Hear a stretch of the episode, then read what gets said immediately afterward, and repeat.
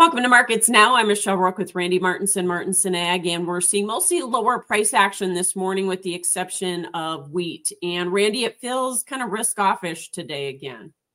It does. I mean, it just seems like we just, since the reports came out, we just don't have any more news coming into the market. And what is out there is just getting kind of rehashed and causing this market to kind of drift. And, you know, you look at everything, you know, as much as we've dropped, I know wheat isn't in a technically oversold condition yet, but corn and beans are. And, and with, you know, Minneapolis wheat, Kansas City wheat, and corn, you know, testing contract lows almost on a daily basis, one would expect some strength to come in this market, but we just can't get anything underneath it.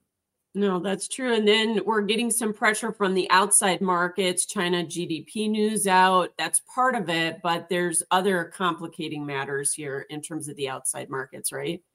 There is. I mean, you know, we got a, a, crude oil that's under some heavy pressure. The dollar's been shooting sharply higher. Yesterday, the dollar was up sharp, you know, almost one full cent off of uh, some of the information coming out of uh, the economic talks in Switzerland, which, you know, now is kind of making some in the U.S. think that the Fed isn't going to be lowering interest rates as fast as what was expected uh, earlier. Now it looks like if we do see something, it'll be later in the year and probably not as many reductions. So that's causing the dollar to shoot higher, which is adding some pressure, especially into our wheat market and into the soybean market, which are export dependent. Yeah, and I believe uh, the China news is probably weighing on the soybeans too, isn't it? Oh, most definitely. I mean, you know, China buys what is it, two out of every three beans sold in the, the world. You know, they buy 50% to 60% of the US export. So, yeah, I mean, any kind of concerns about China's economy is certainly going to impact our soybean market. Yeah, and you and I have talked as well about the fact that, you know, we've had these pullbacks, especially in soybeans, and we really haven't seen China or really other exporters step in here to buy, have we? We haven't, you know, and really when you look at the export pace, China, the only the only market China's ahead of buying right now is in our wheat market, which they came in around Thanksgiving and bought that uh, those jags of wheat but right now they're behind in the corn. They're actually behind their three-year average pace. They're also behind the three-year average pace for buying soybeans from the U.S. And you know we do know that you know Brazil had a tremendously large crop last year, and that's where a lot of their attention's going. But Brazil has actually been a little bit absent from the market, even from buying from them. Yeah, and we probably are seeing some shipping issues here, kind of eh, part of the problem too, aren't we? Yeah, that isn't adding into the the trouble. I mean, I think we've got some of the cheapest prices when you look at it uh, as far as what the product is.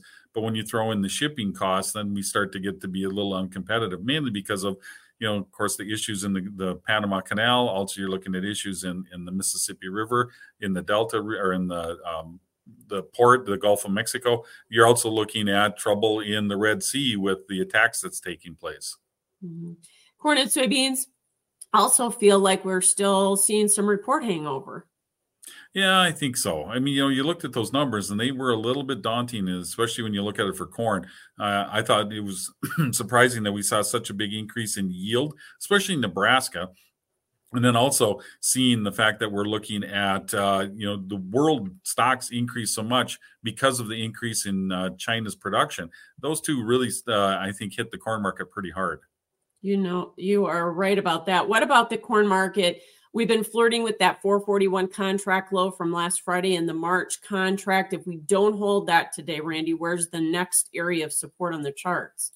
You know, I'm looking at 435 as the next level. I mean, I think the market seems kind of destined to want to break down. And, you know, I, I would hate to see us break through that. Uh, you know, we're starting to get corn down uh, the cash price into the threes. That's pretty cheap uh, compared to where we were a year ago. In soybeans, uh, the low on report day was down in that 1203 area. So $12 needs to hold. If we don't hold that, where do we go? Boy, if we don't hold that $12 level, you know, which is kind of the level that we had, a, uh, you know, some gaps that came into play back in June 9th, I think it was. You know, if we break through that $12 level, then I think we're looking at 1185 as the next target for uh, the, the March soybean contract. Okay. Wheat, as I mentioned, just a little bit higher this morning. Is that short covering? I mean, you had Minneapolis wheat hit new contract lows yesterday. you know, in Kansas City was close. So I do think so. I mean, you know, when you look at the numbers, the numbers were actually friendly wheat, even though, you know, we haven't seen much demand. We're looking at stocks increase or decreasing, which wasn't expected. And we're looking at less winter wheat acres. So I think the market needs to kind of uh, readjust what they're looking at as far as the pressure that we've been seeing in wheat. Yeah, down two point what two seven million acres in terms of winter wheat you know, are you thinking that spring wheat is going to start seeing maybe some of the same thought process as far as less acres too up in the north?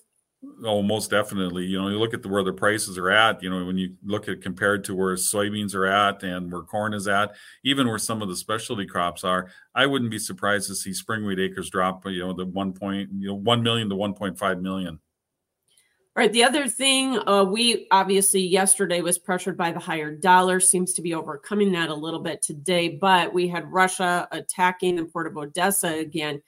Does the market care? Is it putting in a little premium or not? You know, you think at some point they would have to do something with it because you know we are seeing a lot less shipments coming out of the Ukraine because of the attacks and, and the infrastructure damage.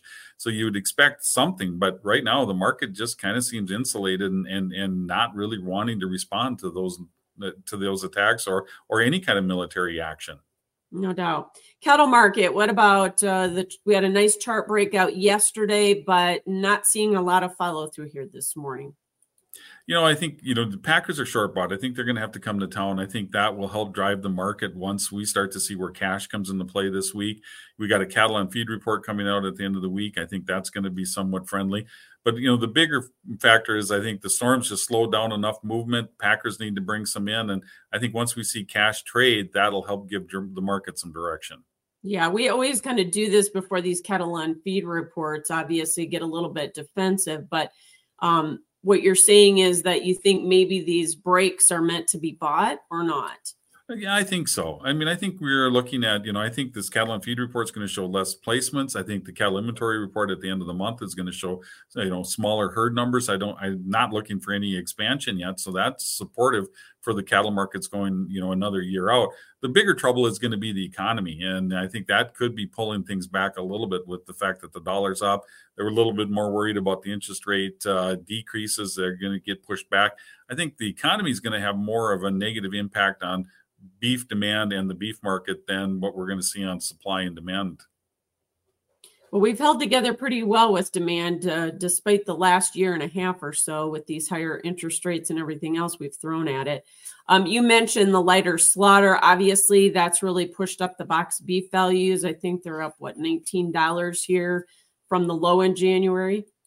Yeah, and that you know that shows that you know, or hopefully is going to show that the Packers will come to town and start bidding up for product because they're going to their their margins are going to be there. So I would expect that you know this week they're going to need to buy some, and hopefully that'll tighten up cash.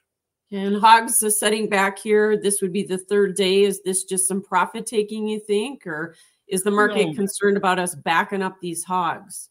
I think it's worried about backing up the hogs. You know, we've you know, our demand. You know, we've already got a you know larger supply than anticipated. We're going to back it up. That means we're going to get heavier weight. So I'm a little worried about that part of it. All right. Thanks for joining us, Randy Martinson with Martinson Ag. That is Markets Now.